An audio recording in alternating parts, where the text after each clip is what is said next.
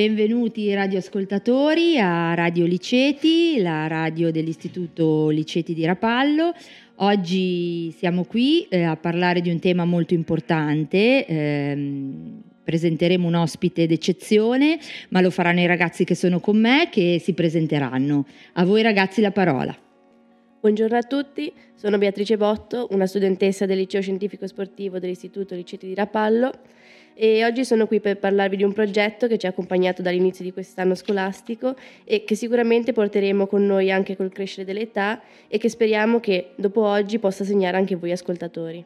Ciao, sono Matteo Biagi, eh, compagno di classe di Beatrice Botto della terza Espo del Liceo Scientifico Sportivo del Liceti di Rapallo e, o, e, oggi siamo qui a, a parlarvi eh, sul tema mafia e allora ragazzi, come ha detto Beatrice, questo è un tema che ci ha accompagnato in quest'anno scolastico, abbiamo fatto diversi incontri con l'Associazione Libera a scuola e abbiamo parlato di cose molto importanti per noi perché spesso si crede che la mafia sia solo in un determinato contesto geografico, in realtà abbiamo scoperto che la mafia è ovunque, anche molto vicino a noi e, e che poi va combattuto anzitutto l'atteggiamento mafioso. Dobbiamo imparare a scardinare e si scardina soprattutto insegnando che cos'è, che cos'è l'atteggiamento mafioso per rifuggerlo.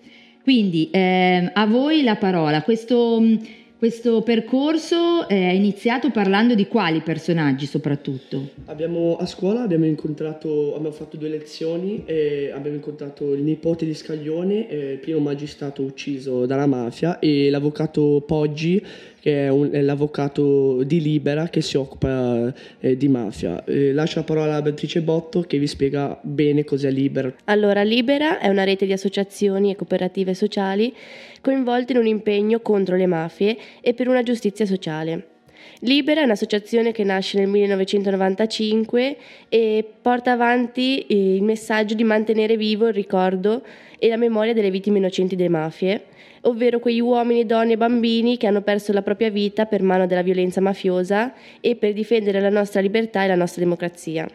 Un aspetto molto importante di Libera è che da sempre si è impegnata a lavorare con i giovani, sia nelle scuole che nelle università, e quindi si utilizza l'educazione come via di informazione e di diffusione di temi non solo importanti ma anche molto attuali. E oggi per parlare proprio di questi temi molto importanti e molto attuali abbiamo un giornalista che ha dedicato tutta la sua vita, tutta la sua carriera ai temi di inchiesta più scottanti e quindi diamogli il benvenuto, benvenuto a Sandro Ruotolo. Benvenuto. Grazie, grazie tante. Grazie di aver accettato il nostro invito di parlare con i ragazzi di, di, di questi temi eh, e della tua esperienza proprio giornalistica sul campo. Stavamo parlando prima fuori onda di, di, Scaglione, il primo magistrato ucciso dalla mafia, ci raccontavi proprio un, un, episodio insomma abbastanza crudo, ma che richiama proprio la realtà, la realtà mafiosa. Ma sì, eh, diciamo la violenza è, come dire, alla base della cultura, della cultura mafiosa, quindi è l'uomo sulla donna, il potere dell'uomo sulla donna e la sudditanza e tutta una serie di, di, violenze. Pensate solamente a quello che è accaduto a Giuseppe Di Matteo, il figlio del pentito di Santino Di Matteo, il primo pentito della strage di Capaci. Santino Di Matteo aveva trasportato una parte dell'esplosivo, quei 500 kg, li aveva trasportati a Capaci e aveva fatto addirittura le prove di guida nei giorni precedenti per tarare il telecomando, come dire, premuto da Giovanni Brusca il, quel, quel, 23 maggio del 1992. E la mafia eh, rapisce il figlio di eh, Giuseppe di Santino di Matteo per, come dire, per dire al padre di non parlare, quindi, eh, e lo tiene rapito per tre anni e alla fine eh, lo uccide e, e, lo scioglie nell'acido, lo strangola e lo scioglie nell'acido, quindi pensate alla brutalità. Eh, tutto è sempre tutto, come dire, conseguenza eh, scopo, cioè tutto quello che si fa non è mai a caso, è tutto studiato, serve, quindi eh, una cosa del genere che poi, diciamo, quando si pensa Santino Di Matteo non è, eh, insomma, sono i primi pentiti, non, sono, non c'era ancora, quindi è un segnale fortissimo a non pentirsi, è un segnale a non parlare con la magistratura, con gli inquirenti.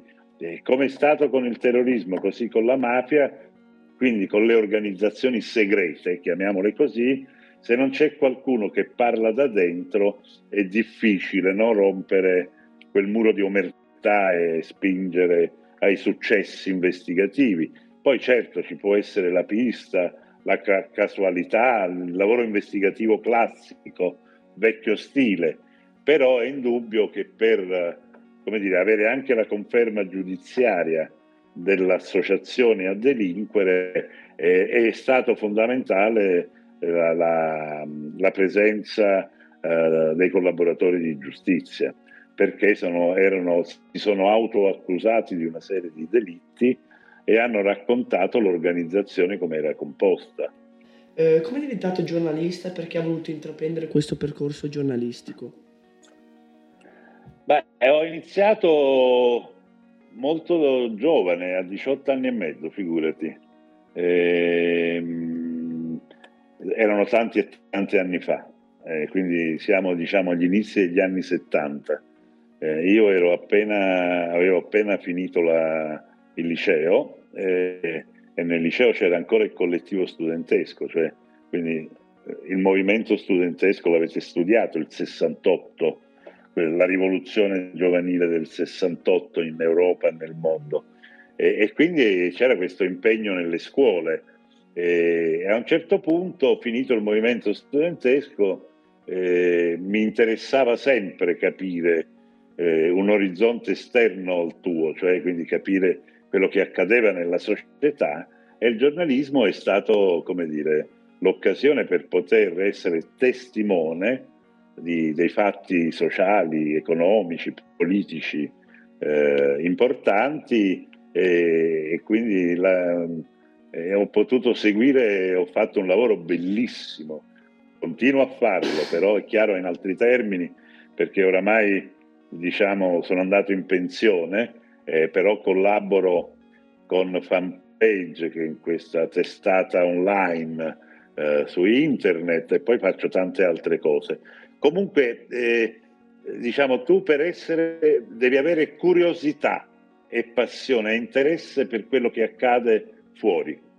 Eh, se pensi a te stesso eh, il tuo orizzonte è solo te stesso, è un lavoro che non te lo consiglio di intraprendere, diciamo. Se hai curiosità e passione, allora sì.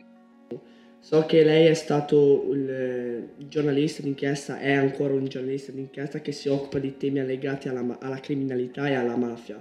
Come lo è diventato giornalista d'inchiesta che si occupa ovviamente di temi? Allora, diciamo, so, sono, ho iniziato, vabbè, ho avuto una fase giovanile iniziale fino al 79, quindi dal 74 al 79 sono stato al Manifesto, che è una testata che ancora esiste eh, molto impegnata sinistra, un giornale politico, diciamo, dell'epoca. Poi però sono entrato in RAI con la nascita della terza rete televisiva, quindi sul finire degli anni 70, e quindi ho iniziato facendo la cronaca. A Napoli in quegli anni io ero, oh, come dire, stato assunto alla RAI di Napoli, a, Napoli in quegli anni c'era la guerra di Camorra e, e quindi facendo il cronista eh, ho seguito la guerra di Camorra. E poi era una guerra dove non è che si uccidevano soltanto i, i malavitosi, ma abbiamo avuto omicidi eccellenti anche a Napoli, poi abbiamo avuto le Brigate Rosse, il, il terrorismo in quegli anni e, e, sono diventato anche un punto di riferimento per il giornale radio, per il TG2. Insomma, io da Napoli andavo anche in Sicilia quando succedevano i fatti di cronaca. Poi sul finire degli anni Ottanta è nata questa trasmissione che ha fatto la storia della televisione eh, degli anni 90, che si chiamava la trasmissione Samarcanda, è un settimanale d'inchiesta. E, e io ho fatto l'inviato, quindi eh, c'era uno studio a Roma io ho fatto l'inviato per 28 anni, ho lavorato insieme a questo gruppo di lavoro che veramente ha fatto la storia della televisione, del giornalismo d'inchiesta. Eh, abbiamo inventato un linguaggio nuovo e abbiamo fatto delle trasmissioni storiche. Da poco è morto Maurizio Costanzo, eh, ci fu una famosa staffetta il 25 o il 26 settembre del 1991 tra il Maurizio Costanzo Show, che era Mediaset, che era Fininvest allora, e eh, Samarcanda, che era Rai 3. E facemmo questa staffetta di questa serata sulla mafia, che ha fatto epoca, ha fatto milioni e milioni di ascoltatori, c'era il giudice Falcone, c'era di tutto e di più. E, e quindi poi è proseguito. E, la mafia non è soltanto una questione, mh, diciamo, di cronaca giudiziaria o di cronaca nera, come si, si, dice nel gergo giornalistico, perché ha delle implicazioni politiche, economiche, sociali. È un fenomeno politico-sociale la mafia. Noi abbiamo le mafie nel nostro paese da prima che nascesse lo Stato, il regno unitario, lo Stato d'Italia, eh, e non le abbiamo ancora sconfitte perché non sono semplici organizzazioni criminali, ma perché si relazionano con i poteri, con il potere politico, con il potere economico e con il potere finanziario.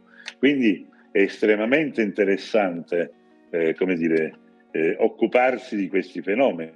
Io per mafia intendo Uh, soprattutto intendo la, la, camorra oggi, la camorra e l'andrangheta, Cosa Nostra, la mafia siciliana, è diciamo, tra, tra le tre eh, organizzazioni storiche quella meno pericolosa in questo momento, anche se la cattura di Matteo Messina Denaro eh, come dire, ha preso le prime pagine giustamente, però oggi sono molto più pericolose l'andrangheta e, e, e la camorra. La camorra è la, è la mafia napoletana l'andrangheta è quella calabrese e Cosa Nostra è la mafia siciliana. Eh, certo, il potere economico enorme no? dell'andrangheta, pensiamo solo che investe veramente tutta la società, no? entra, eh, entra nel, nel, nostro vissuto senza che neanche ce ne accorgiamo. Noi abbiamo durante questi incontri, no, ragazzi, sperimentato e, e conosciuto che in una cittadina molto vicina alla nostra, che è la città di Lavagna, è stata addirittura, insomma, il comune ha avuto non pochi problemi, no? È stato commissariato per mafia proprio per una questione legata alla, alle ecomafie. Beatrice. Ecco, volevo chiedere, essendo che lei ha detto che è stato un inviato per molti anni, qual è l'inchiesta che l'ha più colpita? Beh, diciamo quella che mi ha fatto male, perché io sto sotto protezione dello Stato dal 4 maggio del 2015 io vivo sotto scorta, io sono come dire, protetto dai carabinieri, ho una macchina blindata, non riesco a essere uomo come dire, libero, eh, sono libero solo in casa. E l'inchiesta che mi ha fatto più male da questo punto di vista che è stata però sul finire della mia carriera, paradossalmente eh, non pensavo di, ma ho, ho fatto un'inchiesta su sul traffico dei rifiuti gestiti dal clan eh, della Camorra di Casal di Principe, il capo clan eh, Michele Zagaria eh, di Casal di Principe, Casa Pesenna lui anzi, però per capire, ha deciso di squartarmi vivo e, e quindi sono protetto eh, perché avevo intervistato un collaboratore di giustizia, Carmine Schiavone, eh, al quale avevo chiesto eh, se c'erano stati dei rapporti nell'emergenza rifiuti, ora per semplificare, praticamente quando c'è stata una doppia emergenza. Eh, voi sapete che in Italia su 100 kg di rifiuti, 80 kg sono rifiuti industriali, 20-25 kg sono rifiuti solidi urbani, cioè quelli che pro- produciamo nelle nostre case. E c'era un'emergenza, siccome era cambiato il, il sistema di raccolta dei rifiuti dalle, dalle discariche, si era pensato di, eh, di, dare vita alla raccolta differenziata, quindi al recupero del rifiuto per, eh, per farlo diventare qualcosa, quindi per non tenerlo nelle discariche e quindi, eh, che ne so, dal, dall'umido eh, per, per, fare, per riempire le cave, eccetera, alla plastica che si possono fare i pile, eh, al vetro che si poteva recuperare, eccetera. E in quella situazione eh, il sistema napoletano prevedeva anche l'incenerimento di una parte dei rifiuti. Mm, e quindi c'era una situazione di emergenza perché gli impianti erano chiusi, per cui c'era Napoli che aveva due per strada c'erano cumuli di rifiuti, eh, i servizi segreti provarono a contattare il clan dei Casalesi che eh, era in una zona diciamo di, di campagna, quindi per creare dei siti di stoccaggio provvisori, per togliere i rifiuti dalle strade, per posarli in campagna e poi una volta che si erano risolti i problemi di questi impianti di recupero rifiuto, riportarli in questi impianti. Chi è che poteva contattare? Eh, se, se, tu, Stato, andavi in questi comuni, eh, i sindaci ti avrebbero, come dire, fatto la rivolta, nessuno vuole il rifiuto di un altro, no? E quindi c'era stato, avevamo avuto notizia di incontri tra questo clan dei casalesi di Zagaria ed esponenti dei servizi segreti eh, per, come dire, eh, avere il consenso, la possibilità di, di, di mettere su quelle compagne, su, quel, su quei territori, di, di, posare questi rifiuti.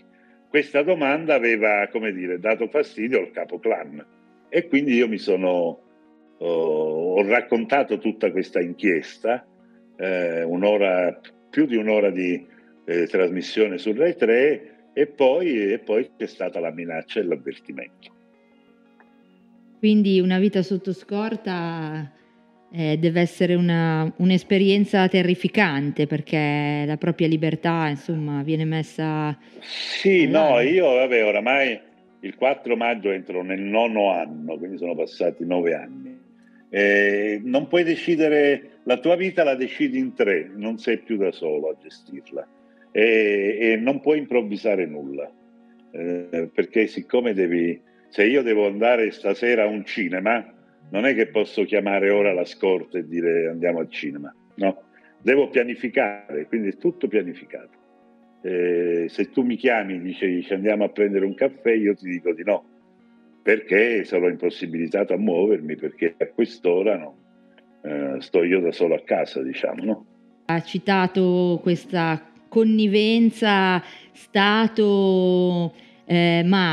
Eh, Ecco, forse questo è il cardine mm, del problema eh, ancora oggi? Eh, sì, sì, perché eh, allora, qual è lo scopo della mafia? Fare denaro in maniera illecita. C'è il traffico della droga, che è un... Uh, quindi sono tutti proventi illeciti, chiamiamoli illeciti, no? Le estorsioni, quindi si va al pizzo, al commerciante, il traffico di droga. Però poi ci sono gli appalti pubblici e tu come fai a avere un'impresa camorristica o mafiosa, un appalto pubblico? Devi avere il rapporto con la politica, con gli affari. E quindi io ti do il voto, ti procuro il voto e tu mi dai l'appalto perché eh, la camorra non è l'uomo con la coppola, quella è una visione vecchia. Eh, la camorra eh, sta nei consigli di amministrazione delle aziende, eh, sta nel Veneto, sta in Emilia Romagna, sta in Liguria, sta in Lombardia. Diceva Falcone, segui i soldi e troverai la mafia. Oggi il prodotto interno lordo, cioè la ricchezza del paese, viene prodotta soprattutto nel centro-nord d'Italia. Pensate soltanto a questo, la Toscana è la quarta regione dove, come dire, preoccupa di più per l'insediamento mafioso, dopo quelle storiche, cioè eh, Campania, Calabria e Sicilia. Poi c'è la Toscana, eh, dove c'è il riciclaggio, c'è l'investimento mafioso, quindi dove eh, oggi l'allarme mafioso eh, si è ridotto perché non ci sono più le stragi, non si uccide più il magistrato, il poliziotto, il giornalista, anche perché oggi i giornalisti vengono protetti e non, non sono più isolati Ma questo non vuol dire che abbiamo battuto la mafia. Cioè, eh, con la camorra si continua a sparare e a uccidere, mentre le altre mafie, come dire, non ci sono più gli omicidi. E però c'è tutto l'investimento nell'economia legale. E il denaro puzza, non è, che, eh, non è neutro il denaro, quindi ci sono gli investimenti. Eh, pensate solamente che con la pandemia eh, 57.000 aziende nel nostro paese hanno cambiato proprietà negli anni della pandemia. E questo eh, diciamo gli investigatori spiegano certamente ci sono state delle speculazioni perché con la crisi eh, eccetera dei gruppi finanziari di borsa hanno investito. Però eh, le uniche forze che hanno il cash disponibile nella crisi, nella pandemia, erano le organizzazioni mafiose, perché avevano il traffico della droga, cioè eh, hanno continuato. Pensate che, che l'Andrangheta controlla tutto il traffico degli stupefacenti in Europa, parliamo di, di decine di miliardi di euro ogni anno, quindi la disponibilità e quindi eh, le organizzazioni mafiose hanno fatto investimento, hanno comprato aziende che prima della pandemia valevano 100 e le hanno comprate a 50, 30 e quindi hanno, eh, come dire, eh, ripulito anche i soldi sporchi e quindi ci hanno guadagnato due volte. Quindi il metodo Falcone Borsellino è ancora validissimo ancora oggi, insomma, cercare i soldi. Assolutamente, assolutamente sì. Il metodo, diciamo, è la legge La Torre Rognoni, quella del sequestro dei beni, eh, alla mafia eh, il mafioso lo mette in conto di andare in galera, quello che non sopporta è se gli prendi i soldi e quello non lo sopporta. L'aveva capito Pio La Torre eh, che con il ministro degli interni dell'epoca Rognoni, Pio La Torre fu ucciso da Cosa Nostra quando era segretario regionale del PC e subito dopo quell'omicidio eh, il Parlamento approvò questa legge la legge La Torre Rognoni, che è ancora lì, che, come dire, dobbiamo tutto all'azione uh, investigativa di profondità contro la mafia e grazie a quella legge. Ci domandavamo, no, ragazzi, che eh, insomma le cronache ultimamente stanno parlando di arresti eccellenti, è vero Matteo? Sì, eh, volevo chiederle, eh, da due mesi oramai è stato arrestato il capo di Cosa Nostra, Matteo Messina Denaro. Volevo chiedere questo, come, è cambiata la mafia e soprattutto se è stato arrestato o si sono, sono messi d'accordo, dato che sappiamo che è molto malato. Allora, io penso che lo abbiano preso, che non si sia costituito, che non abbia trattato la resa. Fin di vita, che vantaggio avrebbe? Quello di stare in carcere e morire in carcere eh, quindi perché per, non, gli conviene mica parlare. Eh, cioè, eh, c'è, c'è, quando uno si pensa deve avere, tu dai qualcosa ma devi ricevere qualcosa, quindi non c'è l'utilità. Eh, penso che oggi eh, che, che, la mafia abbia potuto contare sulle omissioni, sulle complica, dire, le complicità dello Stato nel passato, questo non ci piove. Eh, diciamo ci sono inchieste giudiziarie, ma c'è la storia. Però io penso che per esempio dalla cattura di Provenzano in poi eh, lo Stato abbia veramente cercato di, di, arrestare, di, arrestare, e di prendere l'ultimo di quella stagione, l'ultima primula, primula rossa della stagione dei Corleonesi, anche se Messina Denaro, per farvi capire, non era di Corleone, era della mafia di Trapani alleata con Corleone. Per questo quando io dico non era il capo, eh, eh, sicuramente vabbè, sconfitti corleonesi, oggi tu, come ce l'aveva raccontato Tommaso Buscetta, la mafia, l'organizzazione mafiosa, cioè i mandamenti, la commissione provinciale, eh, la commissione cittadina, quindi Palermo, la provinciale, la regionale, e beh, eh, hanno preso tante di quelle botte dallo Stato che questa organizzazione non c'è più. E comunque un palermitano non dà mai, come dire, lo scettro a un, a un, a, a un mafioso di Trapani. E lui ha potuto contare su, come dire, complicità eh, perché Trapani e la sua Castelvetrano, eh, lui aveva i suoi contatti con la massoneria. E allora qui sì, c'è stata una...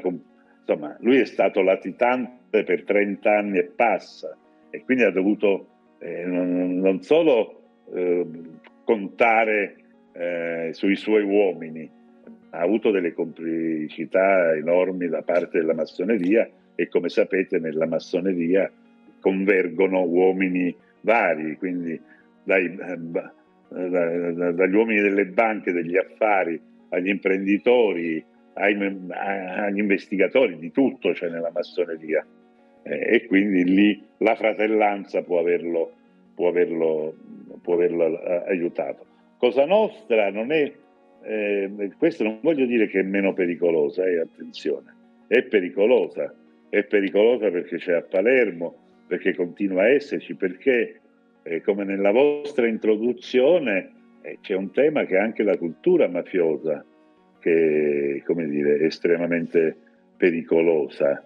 Eh, oggi ve lo dicevo, oggi eh, questa struttura piramidale di Cosa Nostra che noi pensavamo come dire, più difficile da scardinare, con i pentiti è stata abbattuta. E, e, chi sta meglio, paradossalmente, è, è, la Camorra che ha questa, come dire, questa organizzazione molto orizzontale. Figuratevi che contiamo più di 100 clan della Camorra e l'andrangheta perché eh, è chiusa l'organizzazione e c'è il vincolo familiare di sangue. Cioè io nel clan della Camorra ci può stare non solo il mio cugino, ma anche un altro signore che abita nel mio territorio. Eh, il, eh, la locale, cioè nel clan dell'Andrangheta, è, è composto quasi esclusivamente da familiari, quindi da cugini, zii, dai parenti. E quindi lì se viene arrestato uno eh, non è che parla, è più difficile. Infatti se andate a fare una ricerca, eccetera, vedrete che eh, il maggior numero di pentiti si rigiocano la Campania e la Sicilia. Eh, L'andrangheta ne ha molti di meno, eppure è più pericolosa in questo momento. O è pericolosa al pari della camorra, diciamo. È un po' quella cultura malsana di cui parla Saviano no? nei suoi romanzi, eh, quella cura eh, che si pensa di avere dalla mafia perché insomma mi dà lavoro, si sostituisce allo Stato, eh, mi dà una possibilità che sul territorio non trovo. Assolutamente così, eh, è il punto di, di verità perché se andiamo a vedere un attimo Ehm, le questioni socio-economiche, noi abbiamo uh, disoccupazione giovanile, il famoso fenomeno dove, di questi ragazzi che non studiano, non si formano e non lavorano, che ha una media italiana del 12-13%, in alcuni quartieri di Napoli arriva a 15, 20, 30%, 40% di giovani. E ho visto recentemente l'Istat eh, ci dice che ogni giorno 43 persone lasciano la Campania, ogni giorno 5 ragazzi dell'età vostra, cioè che si sono appena diplomati o laureati, lasciano la città di Napoli che ha un milione.